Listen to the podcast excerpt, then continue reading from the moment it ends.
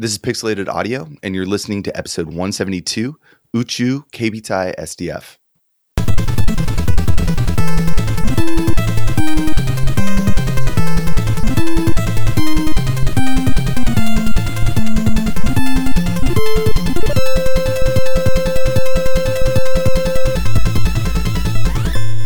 All right, welcome back to Pixelated Audio, a podcast focusing on game audio, its history, and the people behind it. We're your hosts. I'm Brian, and this is Gene.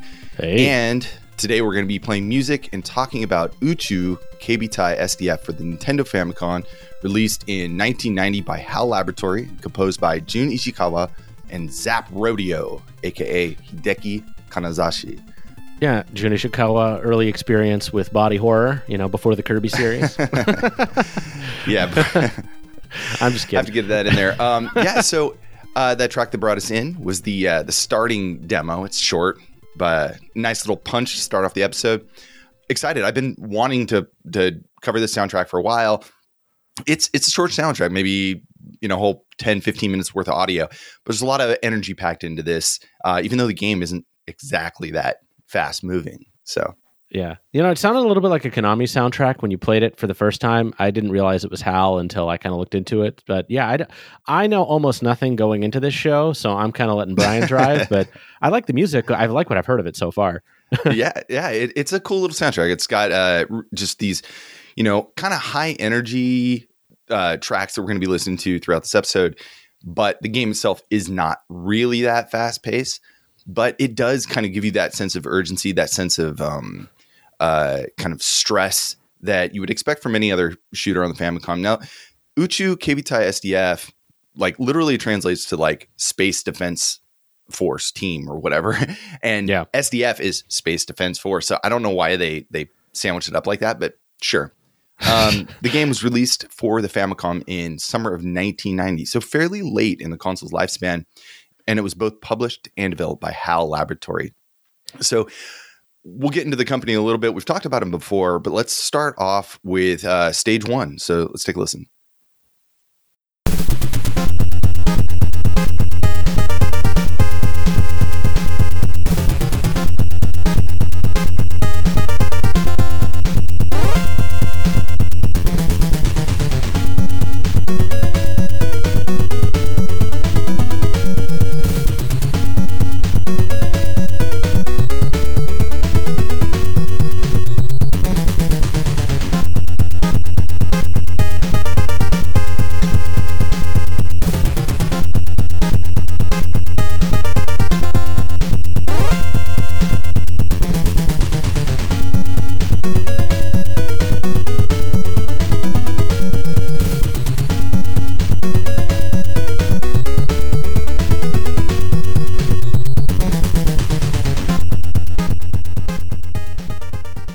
that was from stage one, composed by Jun Ishikawa and Zap Rodeo, aka Hideki Kanazashi. It's hard not to say it like that.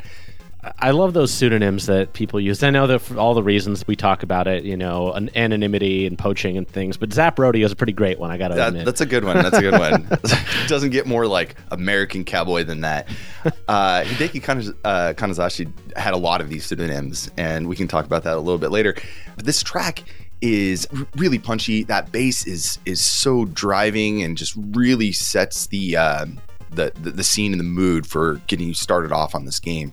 And the game itself is just I guess it's what you would expect from any other shooter. There's not really a whole lot there, but the music really definitely ups the uh, the ante a little bit.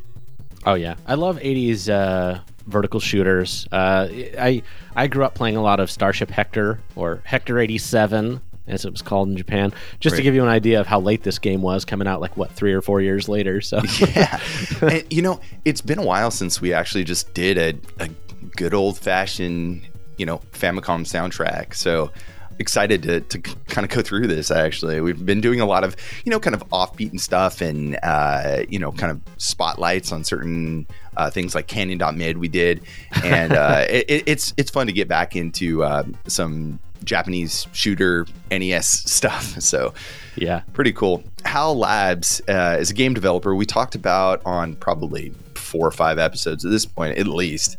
They were founded in 1980 and started off doing titles for the MSX and the VIC 20, but later began developing strictly for Nintendo and its platforms. And the relationship between Nintendo and HAL is interesting. But to put it short, like Nintendo bailed HAL out of uh, financial, like rough patch because they were they were struggling with you know just the business was just struggling and it, it wasn't doing so good but they had a lot of talent there so HAL became almost like a member of the Nintendo family, even though the companies are financially independent from one another. And then to go a step further with the relationship between the two companies, when this bailout happened, Nintendo was like, okay, so we want you to make games strictly for us, but the president of HAL was was on board with that.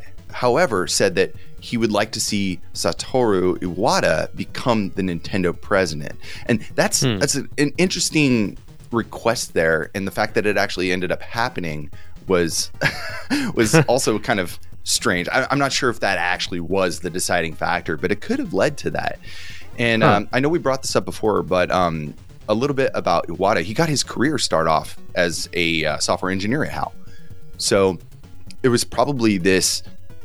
Uh, I want to say like, hey, this is one of our guys. Can you make him the? can you make him the lead here? And uh, another fact about Hal is that uh, I remember we talked about this way back in like the Kirby episode that we did, but it got its name simply because each letter in Hal is before IBM. Oh, sure. Not sure why I- that's even relevant, but I don't know. Maybe maybe the the characters uh, sit a little bit differently in the phone book over in Japan.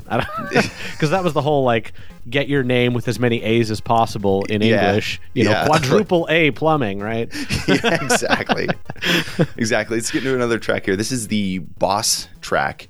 Uh, this plays after all the stages uh, except the final stage. Let's take a listen.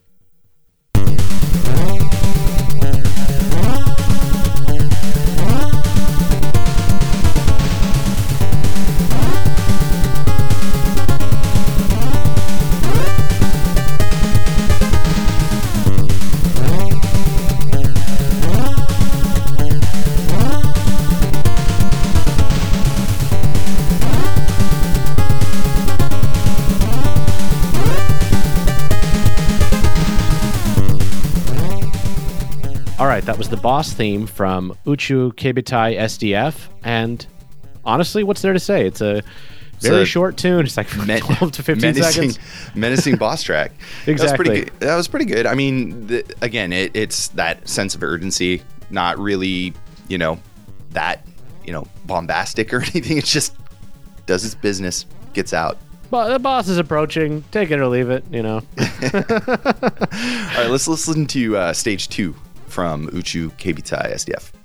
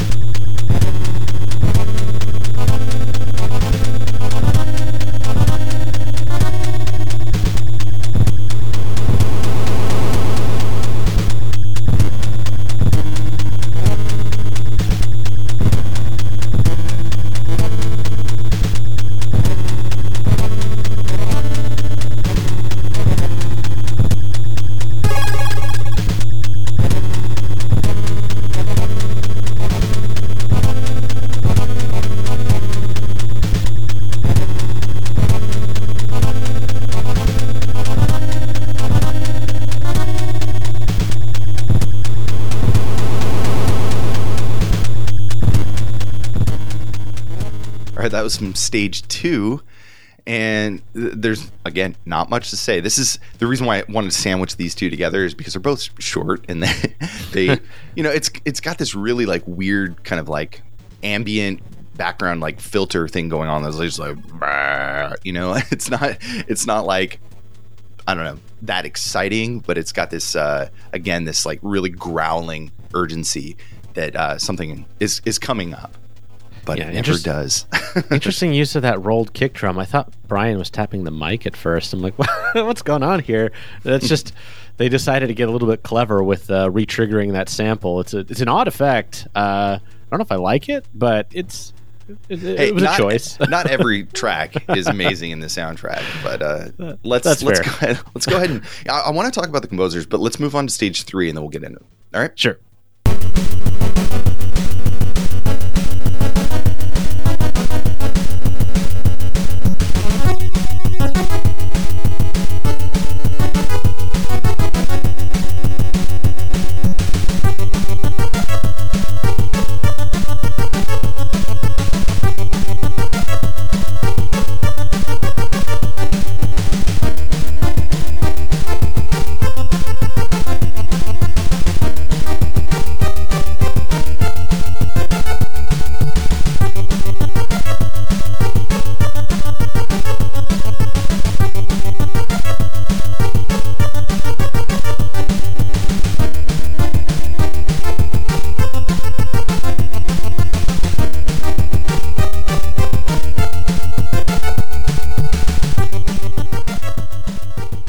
Was stage three from Uchu Keibitai SDF and uh, classic space shooter adventure on this one. Great track, dude this is this is uh every time i hear this it reminds me of contra the Yeah. the part that you're you're you know going uh it's like the the vertical moving one where you're going through the uh, i don't labyrinth the facilities you know where you have to move forward Oh, oh, sorry. I think I meant the jungle. Yeah, no, no. When the, when it's the like kind of the behind the back. yes sort of yes yes yes reminds me of that like right away Yeah, feel I like can they, see that. they Yeah, took some of that yeah. No, I.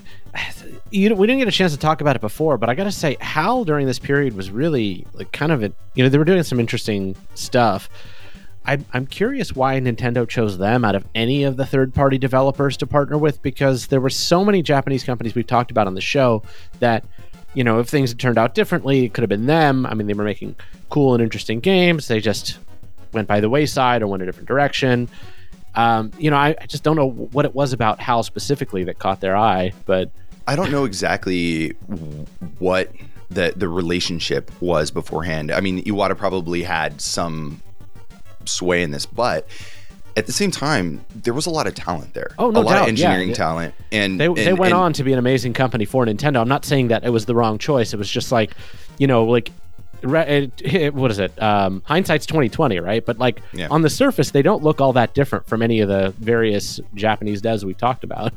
There must have been some inside knowledge we just don't know about. Yeah. because it, it, it seems like to it- it's not like Nintendo to just bring on a third party like that. Even back in the '90s, Yeah, they were very and- selective. Yeah, and and so they must have seen the um, there there must have been something behind the scenes with you know understanding the talent understanding the uh, the way that the company works maybe it it fit in with Nintendo's you know culture and at the time and it just seemed like a very natural selection so yeah. it's hard to say. All right, so the sound team for this was Jun Ishikawa and Hideki Kanazashi. Jun Ishikawa is a Japanese composer and sound designer known for his work at HAL Labs. And he joined HAL in 1990, just before Hiroaki Ando. We, we talked about Hiroaki Ando before on the show. And he's often worked alongside Ando in a lot of his uh, a lot of soundtracks. But on occasion, he's done some solo stuff. And some of the examples of Ishikawa's work uh, are, as the leading composer, are on Kirby Superstar, um, Alcahest, and Hyperzone. So this is the, the the premier soundtrack that he worked on. So if you know a lot of this is um, this is any example of the the work that he's done, it's definitely a um, a strong start for sure. Yeah, I mean, don't need to sell him short, Brian. He's basically Mr. Kirby, Jun Yeah, oh yeah, I mean, he's written, I think, I don't know, most of the mainline games, probably a couple of the side games too. I'm looking at his uh, alongside Nintendo- a lot of others though for sure so i mean For sure. not not 100% responsible for all the work but yes is very Yeah, yeah, a yeah. notable composer for the kirby series exactly, and you know it. it what was uh, what year was the original Kirby game? Was that 91? Was it I right after was- this? i think it was 89 no uh, no, I think it was later than that. Wait, was he not on that one? Hold on. Uh, yeah, I'm sure he was. i think jun ishikawa did the original kirby and then uh did yeah so the first i think the first the first one was 1989 for the Game Boy, and then Oh, 92. 92 for the Game Boy. I'm looking it up. Yeah. Oh, is it 92 for the Game Boy? Okay. yeah. Kirby was later. It, it always feels like it was earlier than it was, but it was actually even later. It was like 92, 93. Right. Because, like, I, I think that it came out for, like, Kirby's Dream Land was um, one of the ones that uh, we, we did a whole show on it, right? Like, back in, like, beginning of this podcast. Like, Yeah, I think in episode- 1993 we did that show. Yeah. Pretty much. yeah, but uh, the the soundtracks are all stellar. They've Oh. got a lot of bubbliness to them, but this one definitely is uh, a different caliber. So I I really like it. I think it's uh, it it you know holds up. It's a great NES soundtrack. Let's talk about Hideki Kanazashi, but first let's play stage four.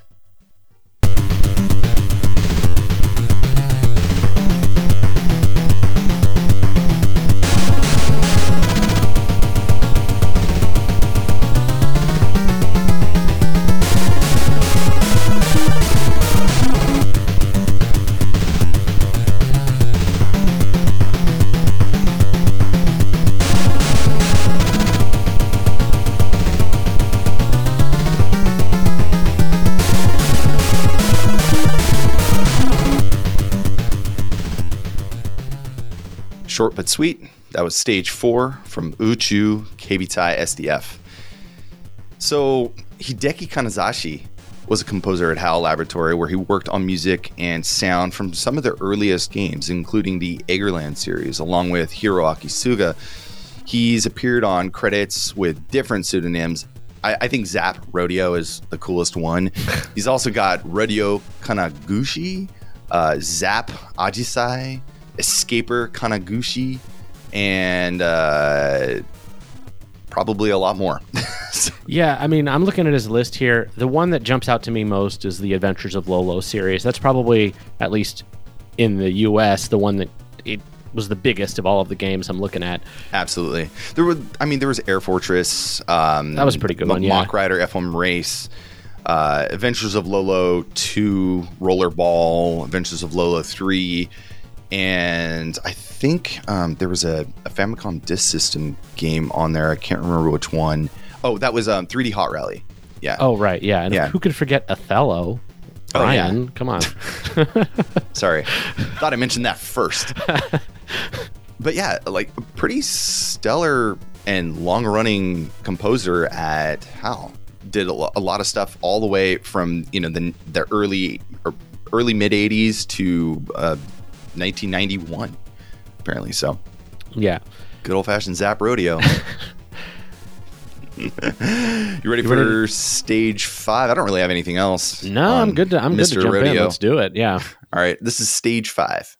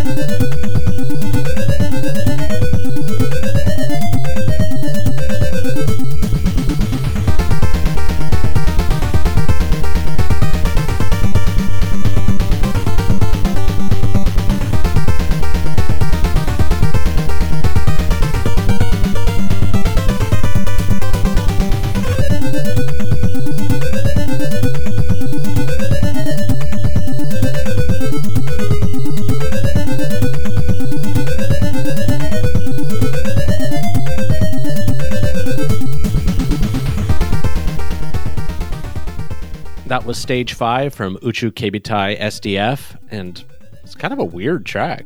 Uh, the, the bass is. line is like a little unsettling.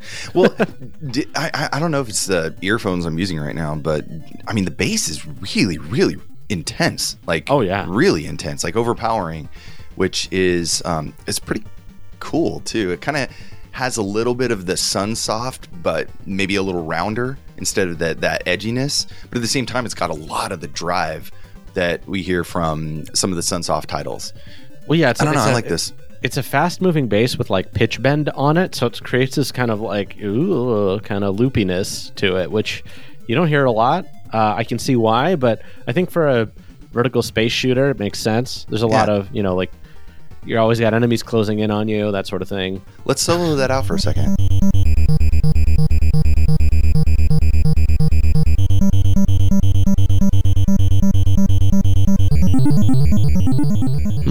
Yeah.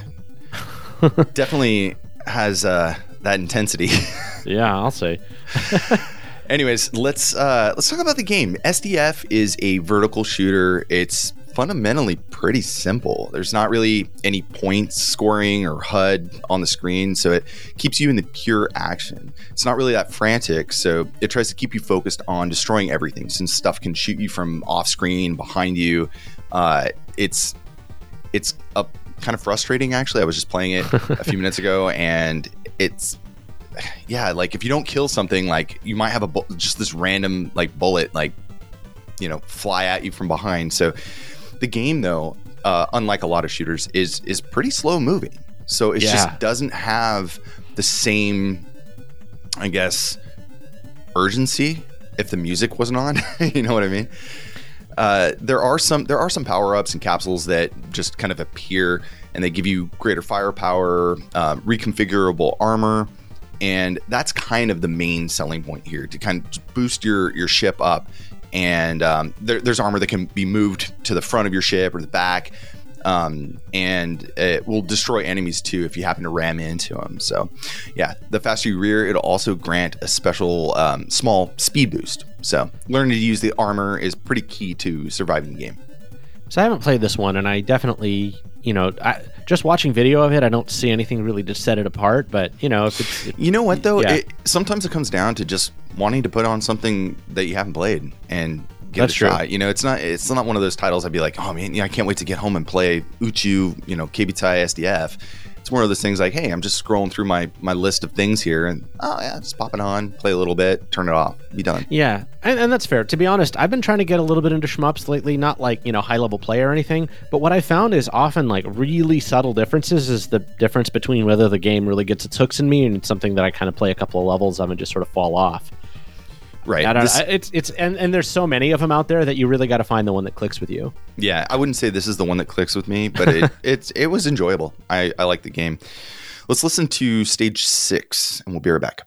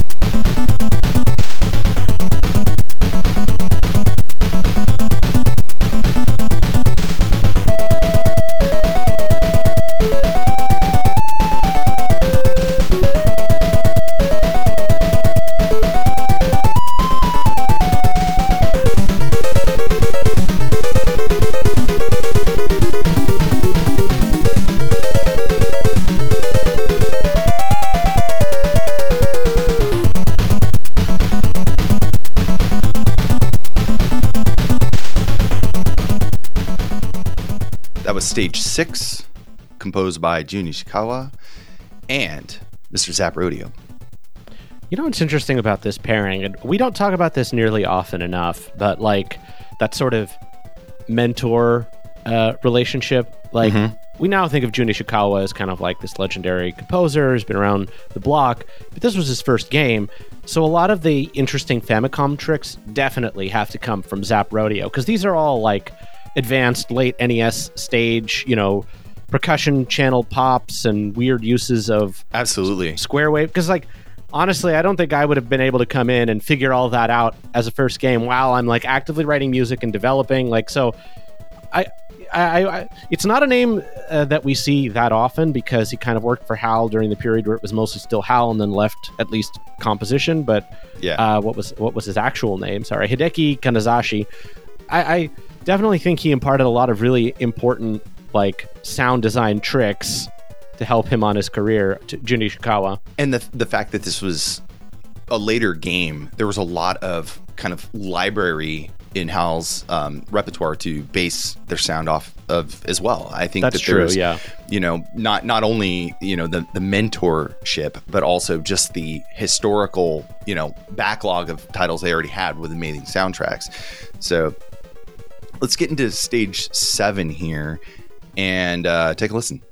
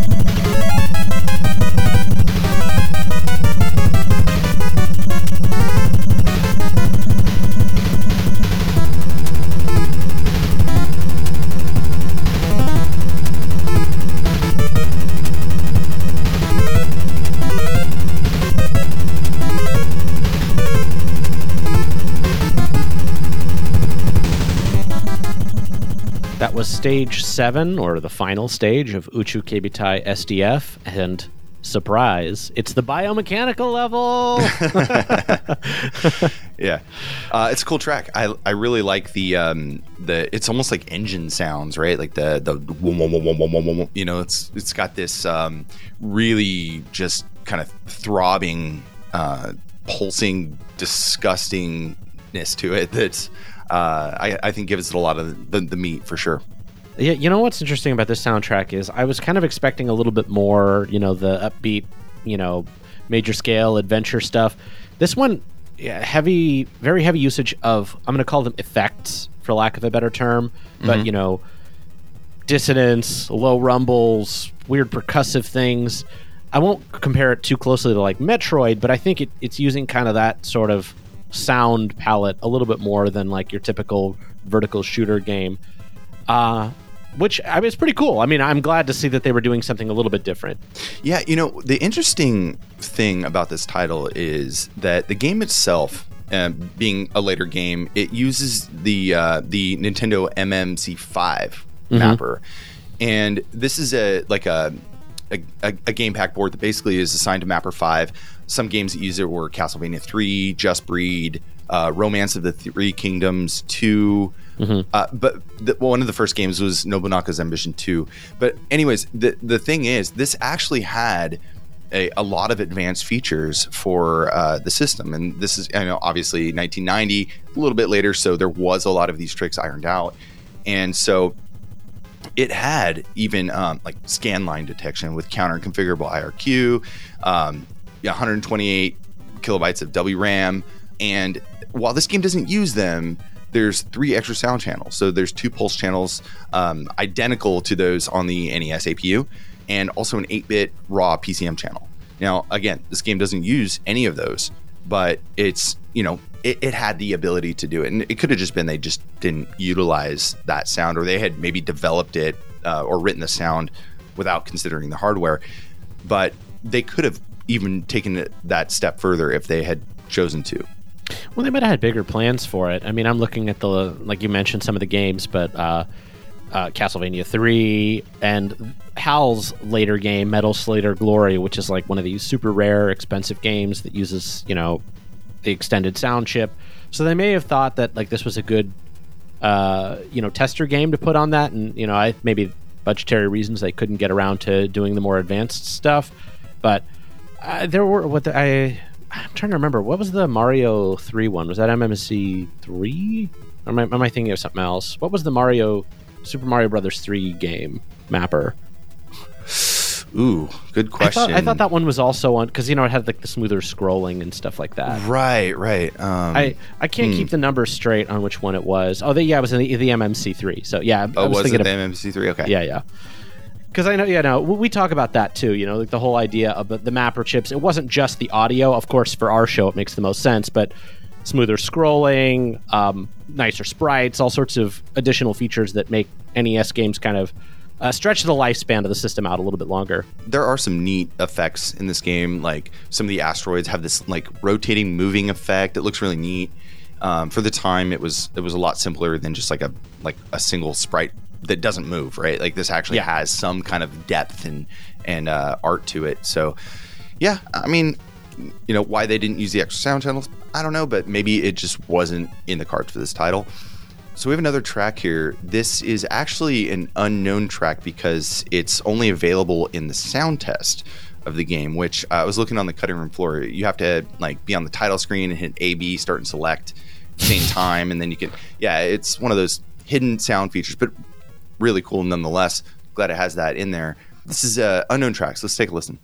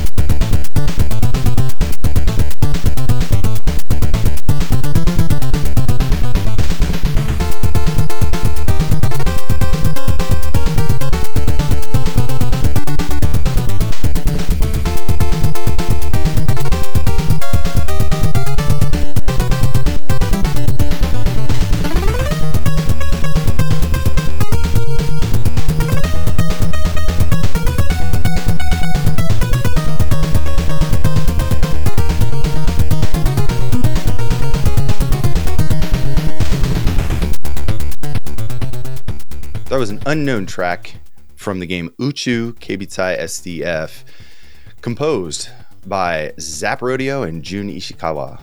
This is probably my favorite track in the game. I like honest. it, but I I'm kind of I'm trying to put myself in the the mind of the composers, and I think if I had to guess, it's tonally a little bit different from the other ones. Like, it's absolutely different. yeah, the stage one track has a little bit of that, but then it's sort of like, okay, enough with the the happy stuff. Let's go into the weird. This this has that that more um, like yeah happy tone, and it also has it's more melody driven Yeah. than some of the other ones. So, uh, but it's a cool track nonetheless. This one, you know what this remind, reminds me of is the uh, first Teenage Mutant Ninja Turtles game for the NES. There's a lot Is of that because it's, going it's on. because a lot of that that bouncy dum dum dum. Yeah. All right, let's get into the final boss track.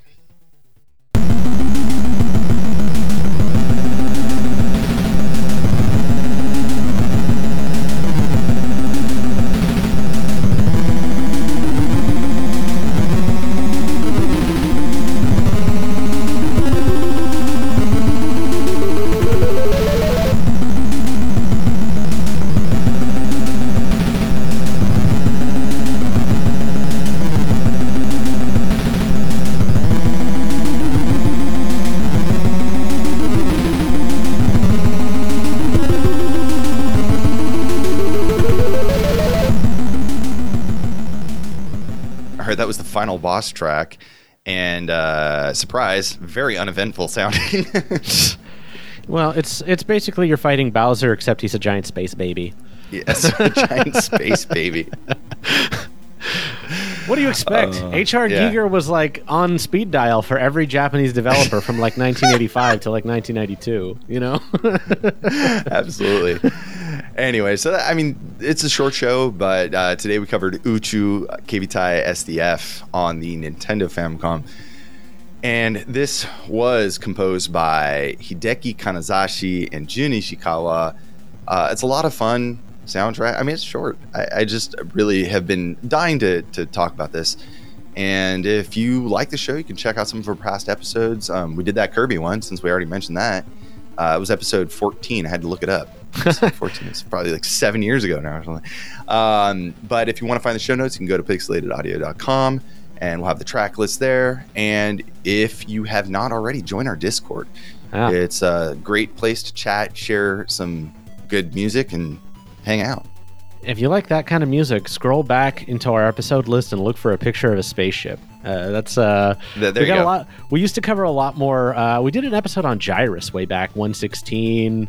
Uh, vertical shooters have great music. Oh, Dangerous Seed was a pretty good one too. That was uh, Oh, yeah, that was good.